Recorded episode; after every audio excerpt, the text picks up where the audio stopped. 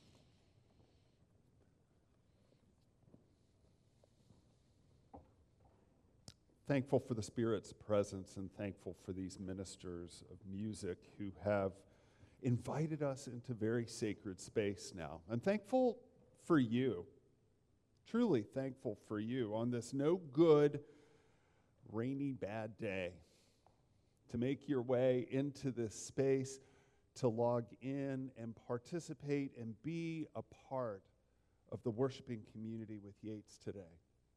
It's been special for me.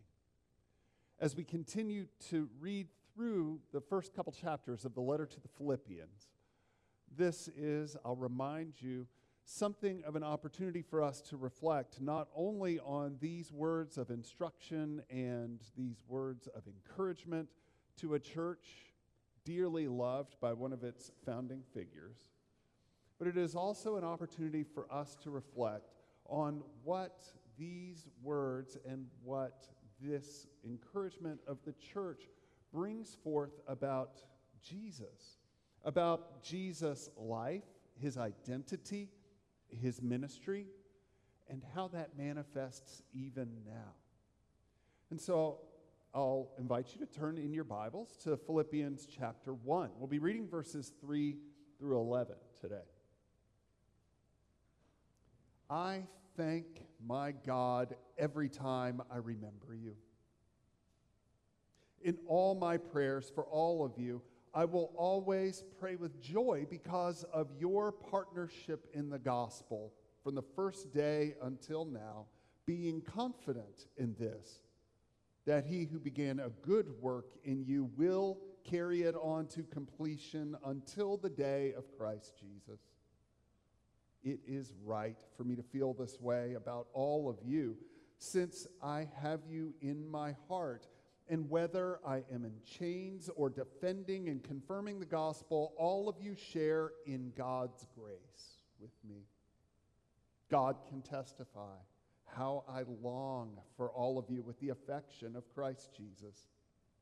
And this is my prayer that your love may abound more and more in knowledge and depth of insight so that you will be able to discern what is best and may be pure and blameless for the day of Christ, filled with the fruit of righteousness that comes through Jesus Christ to the glory and praise of God. May God bless the reading and the hearing of these words today. We're going to take a roundabout journey a little bit into what it is that we read today. And I want us to travel back in time, not very far, just yesterday will be sufficient. Yesterday we gathered in this sanctuary and we remembered one of our church members, George Dean. Uh, George, who died in early December, we finally had the opportunity to gather together and offer a memorial time to family, to friends, and to give thanks to God for a life well lived and a life faithfully lived. And one of the features that we could celebrate about George's life and his life with his beloved wife, Ruth, was the sheer longevity of that relationship. George first noticed her when he was about 16 years old. Um, finally, mustered up the courage some years later to ask her out on a date. They were married by the time he was early on in his college years. And so, adding up all of those years of marriage and relationship, there were at least seven decades of life together. Seven decades, 70 years. And I see some of you kind of shaking your heads in disbelief. We see that testimony over and over again in our midst. It was just a couple of weeks ago that we celebrated Vance and LaFay having accomplished the, the same thing. We look around and we can see and marvel at those who have managed to withstand all the forces that threaten a relationship like that. I mean, you don't know until you're well into it what it means to say in sickness and in health, for better, for worse, for richer, for poorer. And as you live on and live life together, you realize that love has to be more. It has to be more than the saccharine sentiments on a Hallmark card. And it has to be more than having the right chocolates at the right time. That love that is durable, love that is made manifest in a relationship like that, is made known in this daily faithfulness, even to the smallest of things. Love is something that is practiced, that is lived out over and over again, not seeking its own way and not seeking accolades, but simply participating in building a structure durable enough to withstand the vicissitudes of this life. So when we talk about the love of God, sometimes we have over sentimentalized that as well. And as we reflected on the love that George showed his family, to his church, to the world, it was a reflection of a love he learned by receiving the love of God in Jesus Christ. A love that in Old Testament language is called compassionate and gracious and full of loyal or steadfast love. That when the Apostle Paul talks about that kind of love to the Corinthians, he says it, it, it believes all things, it hopes all things, it endures all things. Love never fails when he called on the Romans to love one another. Let your love be genuine, he says, and then goes on in chapter 12 to list out all the practices of love. It's not waiting around for the feeling to sort of manifest. It is something that you choose. And as you choose to apply your life to it over and over and over again, that love becomes strengthened and confirmed. But this is the hard truth that many of us also discover about love. That whether it's the love of a marriage partnership, the love within a family, and I would say even the love that exists within a church, that it always takes two. That if there's going to be something uh, that is shared, that is durable, the love that we celebrate that comes from God is a love that requires both, to be all in. And that's what makes it so durable. That's what makes it so inseparable. And so while it takes two for it to be shared and succeed, it only takes one to abandon ship and for the love to fall apart. And so love is simultaneously the most durable and fragile experience of our lives. Where are we going to look and how are we going to live and what are we going to do to cultivate that sort of love, not just in our family relationships, but especially today? I want us to reflect on where that love comes from in the family of God. That's who Paul is writing to. He's writing to a church. And so I want us to listen today as a church. So let's transport ourselves now back further in time to maybe about the year 60. You're sitting in a small house in Philippi in AD 60. And Epaphroditus has just arrived after visiting the imprisoned Paul. And he brings a letter, he brings greetings from that one that they, some still have a memory of, the same letter that you have kind of opened up in your laps today. That's what Epaphroditus brought to them and read to them. And as he opened the letter, the very first word is a word that warmed their hearts Paul. All you have to do is say that name, and then their minds start moving back to their own encounters with that person. Ten or so years prior, this man, Paul, had been in their midst. He was working to build up and found a community called the church along the way, he got tossed into jail. He hadn't committed a crime, but even way back then, God was calling out a group of people chosen to come together. And it's an unlikely group. There's a local businesswoman named Lydia who was already a, a, robust teacher of the women. She wasn't allowed to do it in the synagogue, she did it outside the city down by the river. And then alongside this, this faithful and robust business leader, uh, the jailer, and his family. We think a demon possessed slave girl. Then, somewhere along the way, Euodia and Syntyche came, and they are rivals. They're always fighting and squabbling with each other. What a church! Or maybe it sounds familiar. You know, a decade later, Paul is writing them this letter. Paul reintroduces himself on this occasion as a slave. He's not pulling rank. You remember me? I'm the founding pastor. You know who I am. I'm the apostle. I'm a slave of Christ, modeling humility and all the humility that's needed in life in Christian community. He calls them all saints together the leaders, the, the overseers, the ministers, the deacons, and the folks who have no title. All of them together are called to be holy, are called to be set apart for their service in Christ.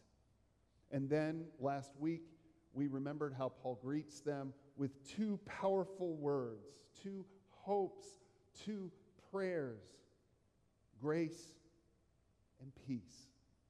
Remembering that founded on these blessings, these gifts that come from God, everything else will be built. And this is what we know in Jesus Christ, one who discloses to all of us the very grace and love of God, calling peace for us. That grace is where I want us to pivot into our thoughts today about Thanksgiving. Grace. It's only right for me to feel this way about you all because I have you in my heart, says Paul, both in my imprisonment and in my defense and confirmation of the gospel. You are partakers of grace with me. John apologized before he offered the, the children's sermon this morning as I was walking in. He said, I did not. Uh, I did not connect it with your sermon. And I'll say, Wrong, John. Because of that word that we read today, we are all partakers of grace. That is the foundational truth of who we are in this room. Some of us may be more spiritually mature, we may have more experience in life or in faith or in this church or in church in general. At the end of the day and at the beginning of every next day, we are all partakers of the same grace. We are here not by any sense of entitlement, but because the gift of Christ was revealed and made real to us. That is why we are here. And if we spent a lot of time talking with each other, we'd realize how weird that is because beyond that common starting point, we're all awfully different. One of the great books that I read a couple of years ago is by a theologian and biblical scholar named Scot McKnight. And he wrote a book called A Fellowship of Difference, uh, E N T S. Each one of us is, is different. And the founding reason for the book, he says, is that his hope for the world is the local church. Because he believes that the heart of God's plan is found in creating a whole new society in a local church. That the church is the model, the church is the sign, the church is the outpost of what God is bringing about in the entire world. And so before we go out and we try and change the world, our focus always has to turn and return also to how we are conducting our lives together. And so he places a heavy, heavy premium on grace, that same word. And pardon me for reading to you, I just think this paragraph that he wrote is excellent. Grace is more than being lucky to be on God's side. Grace is God's goodness showered on people who have failed. Grace is God's love on those who think they are unlovable. Grace is God knowing what we are designed to be. Grace is God believing in us when we have given up. Grace is someone at the end of their rope finding new strength. But there's more to grace. Grace is both a place and a power. Grace is God unleashing God's transforming power. Grace realigns and reroutes a life and a community. Grace is when you turn your worst enemy into your best friend. Grace takes people as they are and makes them what they can be. Grace ennobles, grace empowers, grace forgives, grace frees, grace transcends, and grace transforms. And so to understand Jesus and who he is and how his identity is made manifest in the church, it starts n- not with all of our similarities and all of our homogenous preferences and all of our common affinities, but instead, to know Jesus is to know that Jesus, when he gathered up followers to participate in his mission, he called together a fellowship of difference. Brothers uh, who were rivals, I was thinking one day about how extraordinary it is that, that, Jesus would call to the same table in the same mission, kind of your prototypical government servant in, in Levi, in Matthew, the tax collector. And then another man named Simon the Zealot, who is rabidly anti empire. Over and over again, as you track all of the ways the disciples are together, the only way they are together is because they're gathered around Jesus. And yet, Jesus trusts this group of difference with the most precious mission in the world. And how did he say it? They will know you are my disciples if you love one another. We have to be able to learn to love other Christians. And that's more difficult sometimes than it is to love some stranger out in the world who may or may not claim faith. Familiarity breeds lots of things. Some say contempt. Familiarity can also cultivate a deep and enduring love. And so, how do we get there? How do we begin to take steps to learn to love one another that deeply? I think it's embedded right there in verse 3. Paul says, I thank my God in all of my remembrance of you. In all of my memory of you, I thank my God.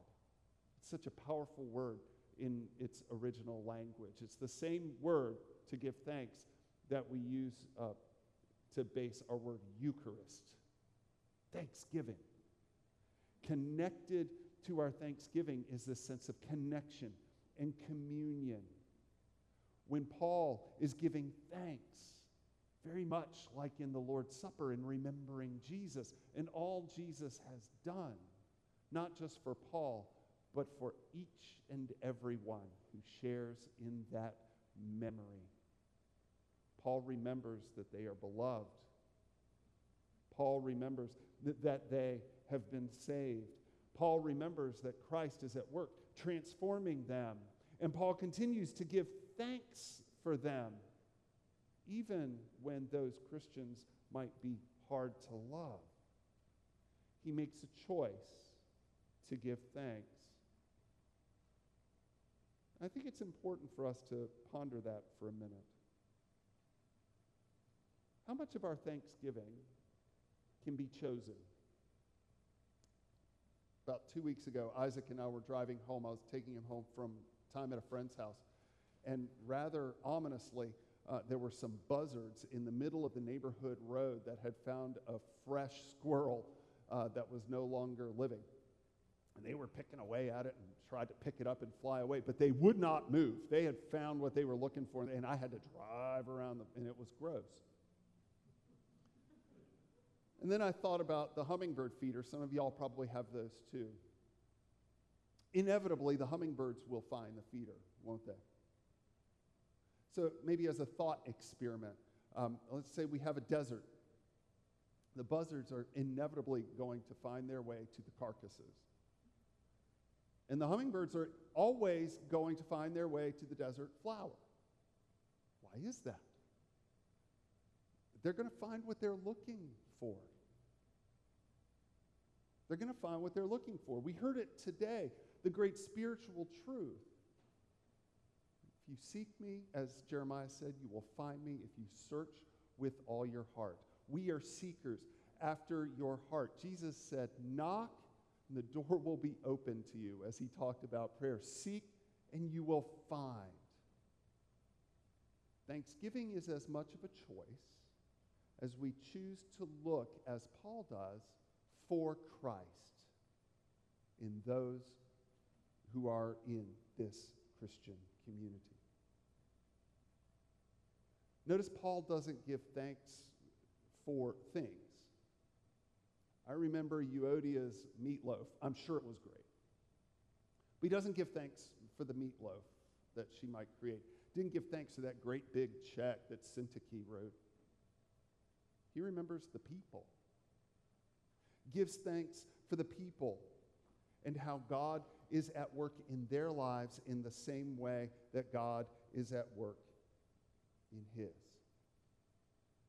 And so, in remembering their uniqueness, in giving thanks to God, with sheer hope in what God is doing in Jesus Christ, he is able to look deeply into another person who is very different than he is and give thanks for the ways God is at work in them and holding out hope that the one who began good work in that person, in that church, will also complete it. Thanksgiving is the key that unlocks our ongoing cultivation of a garden of love in a church. Paul could remember a lot of things more vividly. He could have remembered the abuse he experienced in the jail. He could have remembered the way he suffered. He could have continued to grind in acts about those who rejected his message. He chose thanksgiving when he saw God at work in another life. That's what he remembered. And that's what shapes his perspective on the nature of that church. It's grace lived out when we can give thanks for the ways we see, even in the lives of those who are wildly different than we. We can see that God values, loves, and is at work in their lives. And we can give thanks for them because of the unique ways that God is at work for them. The medium by which this happens, Paul says, is prayer. That prayer is the way we can voice our thanks to God. You can write thank you notes to your sisters, your brothers in church. I encourage you to do it, or texts, or emails, or simply find somebody in the sanctuary. But when we pray to God, there is a transformational journey that we can undertake. I'll never forget when years ago I was in Thailand uh, on a mission trip. I was teaching English for a few weeks uh, to support the work of some missionaries who were embedded kind of in a, in a community and in a region um, that was non Christian. Um, and even within the geography of Thailand was a marginalized group because they were not part of the Buddhist majority. And so they got uh, separate but equal school facilities and, and all the rest. And so anything we could do to support the education of their young people was a feather in the cap of the missionaries, right? So to have a natural English speaker kind of stumbling and bumbling through English as a second language instruction was good enough. And I was part of a team from across North Carolina. And, and talking to one of the women in our, uh, in our team, I said, what, what brought you here? She said, If you had asked me three years ago who the Patani Malay of southern Thailand are, I, I couldn't have told you, nor could I have cared less about them. But my pastor put them on the prayer list as a people group. No specific names, but as an entire community of people. And I started praying for them. And as I continued to pray for them, I started to pray for their well being. I started to pray uh, for their uplift. I prayed that the girls would stay safe. I prayed that the boys uh, would grow strong. I prayed that their families would remain whole. I, I, I prayed that God would work in their lives, that God would bless them. And she said, after about a year and a half of praying, when the opportunity arose for me to come to Thailand, nothing could keep me away because I discovered that I'd grown to love them through the investment in the transformational experience of the Spirit in prayer. When you pray for your church, when you take that prayer list and you see all of those needs, that's part of the task. When's the last time you made a list of the thankful ways you've seen God come alive in this place? Tend to those memories and give thanks to the person for their faithfulness and to God for God's faithfulness. And see what happens. See what comes out of a community, a fellowship of difference, which chooses thanksgiving, hoping in the one who began good work in them to be faithful to complete it. You know, as we move to our time of response, it's a time to open our hands, to open our hearts, to practice our generosity, and bring our offerings. Today, I also want you to take some time in prayer and to reflect on a Christian that you're finding it hard to love. Maybe it's a, a few Christians you're struggling to love. And ask God to open your eyes to the ways God is at work in his life or her life or their lives. And in prayer, give thanks for that work. And continue to persist in prayer, giving thanks. For God has brought us together. And God will be faithful to bring about God's full purposes in us. But it takes two for that love to be made manifest in the way that God will show it. Let us participate and pray.